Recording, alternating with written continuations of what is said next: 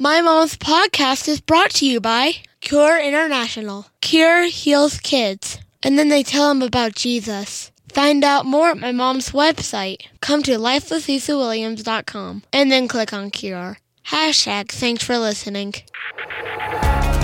This is This, this is this is life. life. Life. Life. This is life with Lisa Williams.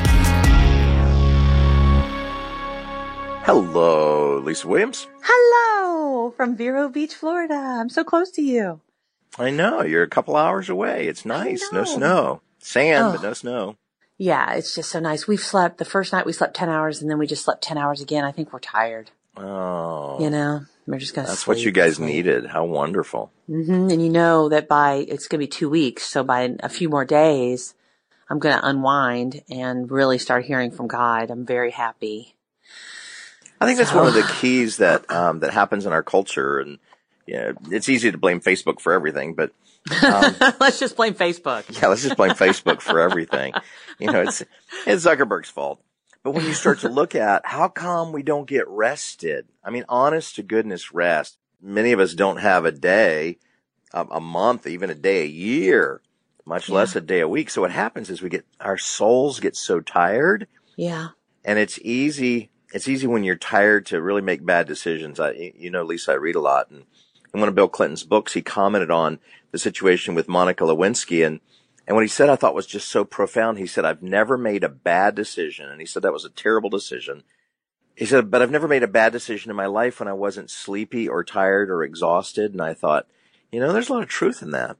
Mhm, Just running yourself to the point where you don't use good judgment, that you have no defenses, and you make an easy choice that feels good, but is a bad choice. And I think that maybe people like you, Dwight, and people like me and others, we love God, we love good, we love ministry, we love helping, we love seeking, we love all of it, but we can even get that out of balance when Oh, we yeah. don't put the king first and just I'm I'm really reaching for God right now. Even as I'm speaking, I'm, re- I'm reading um, "Crazy Love" by Francis Chan, Yeah, and the first three chapters are just about this life is about him.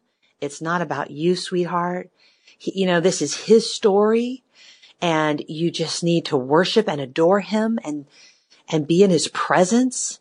And I'm thinking, isn't that the truth? Like, what could happen in my life, Dwight? If, what could happen in our lives, all of us, if we just slowed down and looked at him? You know? Well, but see, here's here's what happens because you know this is some religions call this Holy Week because they slow things down yeah. and they focus on the incredible sacrifice that Jesus Christ made for people like me with with with doubts and insecurities and fears and and and pride and ego and and all the stuff that Jesus saved me from all my selfish terrible decisions and a lot of religions slow down so they can just focus on the death, the burial, and the resurrection of Jesus Christ. Now, everybody around the world knows there was a guy named Jesus. But a lot of people around the world, even here in our own country, they don't know why we slow things down many times with tears and brokenness mm-hmm. to take Holy Communion and to be able to stop and say, Oh, Jesus, thank you for what you did for me. And they don't really understand it because they've heard the name Jesus.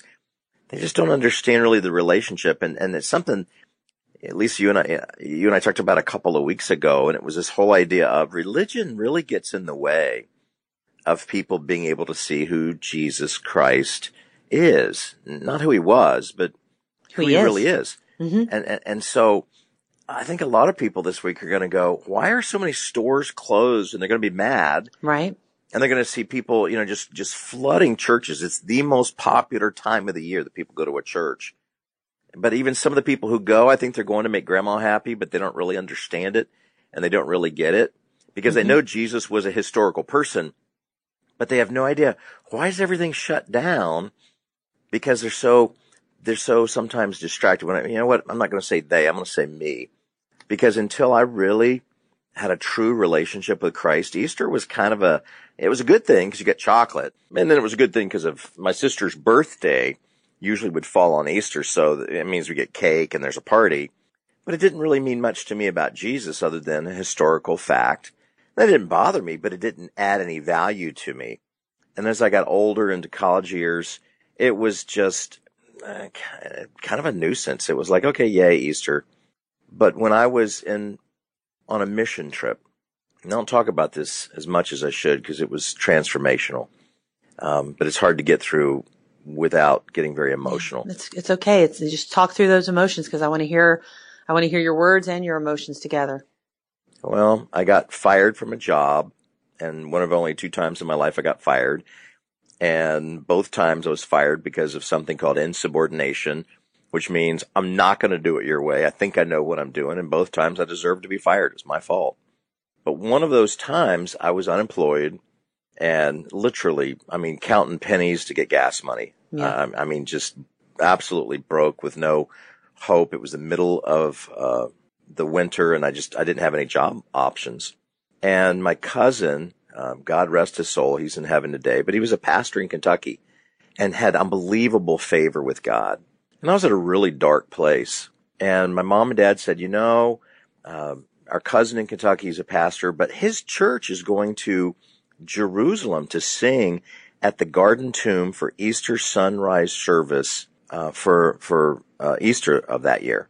God gave him incredible favor, and his church choir needed some male voices because most choirs are made up of you know like women, but not as many men. And I'm loud. I can't carry a tune, but I'm loud. so they kept me away from the microphones. And I literally traveled with this choir to Jerusalem to be at the empty tomb on Easter sunrise of that year. And there, the place was of course packed, but the, the thing that was the most meaningful to me, because I was at a dark place and I had failed and I was not living right at all. And Jesus was somebody I knew of, but I'm not even sure that I was a Christ follower at that point. I wasn't living like it.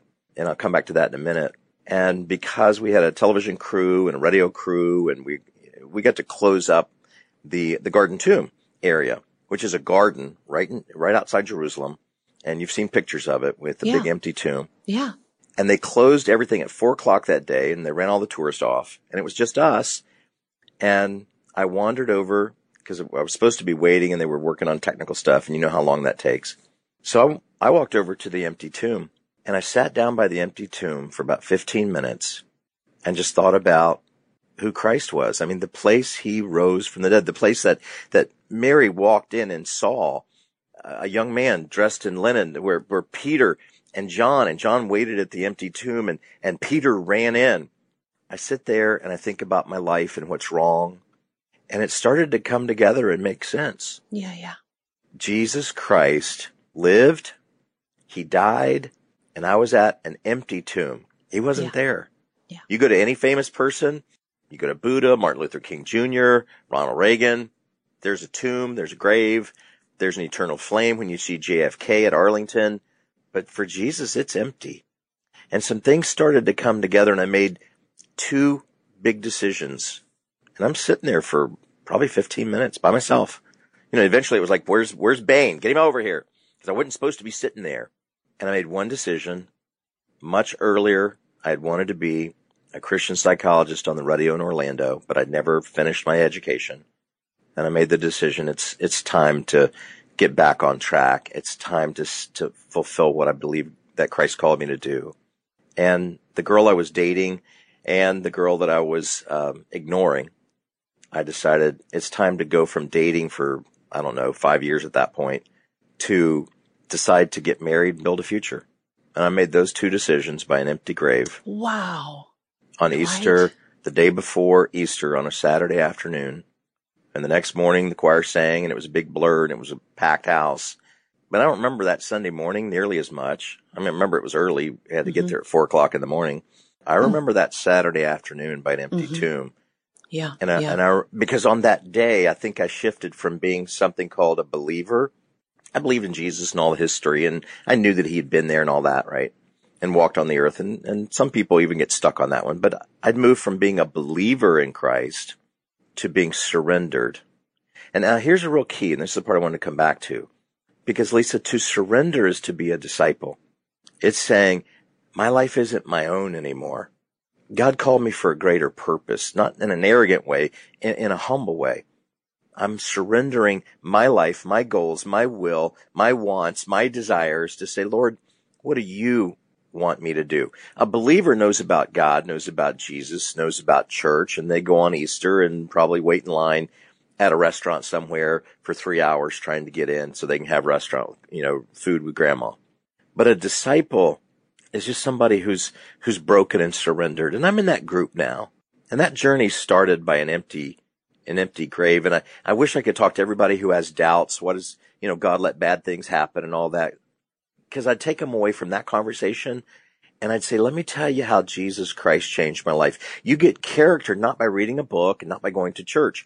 You deepen and develop character by watching the people that you know and the people you're in relationship with who live different.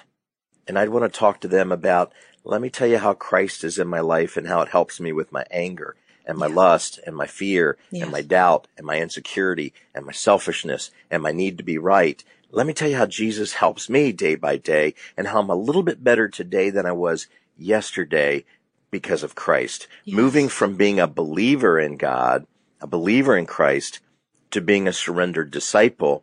That's also what happened to Peter and John. And I had a chance to be at the exact same space and sit there and think about life. And maybe, maybe God gave me that experience so I could share it with you and, yes. and our friends right now. Yes. I was just thinking the same thing that there's someone who is listening because I believe in this awesome God who's sovereign and has a plan for your life. And he has made this moment so that you would be listening to Dwight. He created this space in time where you are listening and just heard the story of a man and his relationship with the one true living God through his son, Jesus Christ. And I would hope for that one person who is listening who is not a believer at all, or you're a believer, but you really are not a surrendered disciple, that we would begin those transitions into Christ, into knowing Him, into it becoming less of a story and more of your next heartbeat. You know, that's mm. a reality that's available. And Dwight's story is a testimony of the truth of God. And so I, I appreciate you sharing all of that. It's, so cool. Uh, I heard Max Lucado teach once about the Saturday of Easter.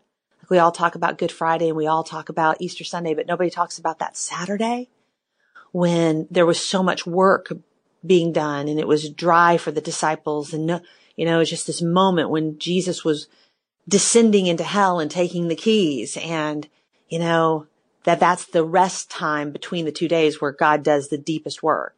Um, and that's what he did in you on that Saturday? Well, on that Saturday, um, some things got to be clear, but I hope that the people who are a little bit distracted by Easter or, or maybe, maybe they were like I was, cause I'd been in church my whole life. My parents always drugged me to church. So it wasn't about going to church. Um, I'd go to church and feel guilty about what I'd done the week before.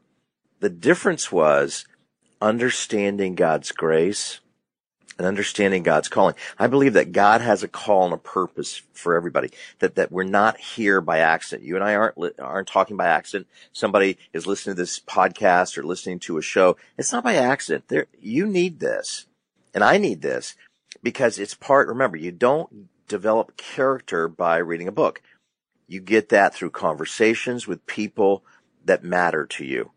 And the reason I like to be around you, Lisa, and I like to be around some of the different friends that we share this microphone with, is it challenges me in my thinking. It makes me better. You know, it's not mutual admiration society where we're all no. patting each other on the back how great we are. It's usually, man, I'm really struggling. I really, yeah. I'm telling you, Easter, you know, I know what's going to happen this weekend. It always happens because Sheila always gets Easter candy for the kids and somehow there'll be those little bitty Reese's peanut butter cups and there'll be those little bitty Twix. And I told you, you can have the three musketeers. It's not tempting. It's not even a problem. It's not even a distraction to me. God bless the people that eat three musketeers. I don't know who you are. It's not my deal. but I'm telling you, those little Twix bars, and it's like, man, I know I'm not supposed to eat this, right? And and because I've got my wonderful friend, your wonderful friend, uh, Dean, has lost sixty pounds, and Dean has challenged me. What are you eating that for? Come on, man, come on, up your game. Because as believers, we can help each other with weak spots Doesn't mean we're perfect. Nobody's perfect, but it means we can help each other. And also part of a healthy relationship is saying, I think you need to work on that. Or I think that's a bigger blind spot than you realize. Hey, let me tell you what helped me this morning. You know, this morning I got a wonderful text from a friend. Uh, He's in a, another part of the state of Florida and he just sent me a kind word and I really needed that kind word. And so I thought, you know, I wonder if, if I can find five people in my contact list that I could send this kind word to. I could, I could send this, this scripture to. I could say, here's something that really helped me. Because now see what's happening. Now we're growing and that's how believers who are moving into disciples, a believer knows about it. It's like, yeah, okay, great. A disciple's doing something about it. They're not just following and saying, yeah, I believe that. They're, they're putting some feet to it. I saw earlier today, someone is going to leave work early to go by hospice to visit somebody that they really don't know that well. And I thought, oh, that's what Jesus would do. Mm-hmm. Cause it's saying this is just the right thing to do. And for some people, the right thing to do, and, and, and, and it's different for all of us. Mm-hmm. But when you'll take that step to move forward, now you're living Easter every day. The resurrection of Christ is what makes me live different today than, than yesterday. Easter is something I live in my life every day. Jesus Christ rose from the dead because he paid the penalty for the sins of people like me. And when that story resonates, you don't want to do the wrong stuff anymore. In fact, it's not just about living different. It's about saying, I want to help some other people that I care about so they can live free as well. I don't want to keep this to myself, man. I want to go tell the world. And when the early disciples went from being scared, oh my gosh, they might arrest me too. When they really understood, look what Jesus did for us. It didn't matter. They just said, I, I've tell other people. I've tell other people. Let me tell you how Jesus Christ changed my life. It's my favorite phrase. Jesus Christ changed my life. Let me tell you about it. And I wish we could sit down and have a conversation because it's about how to have Easter in your life every day.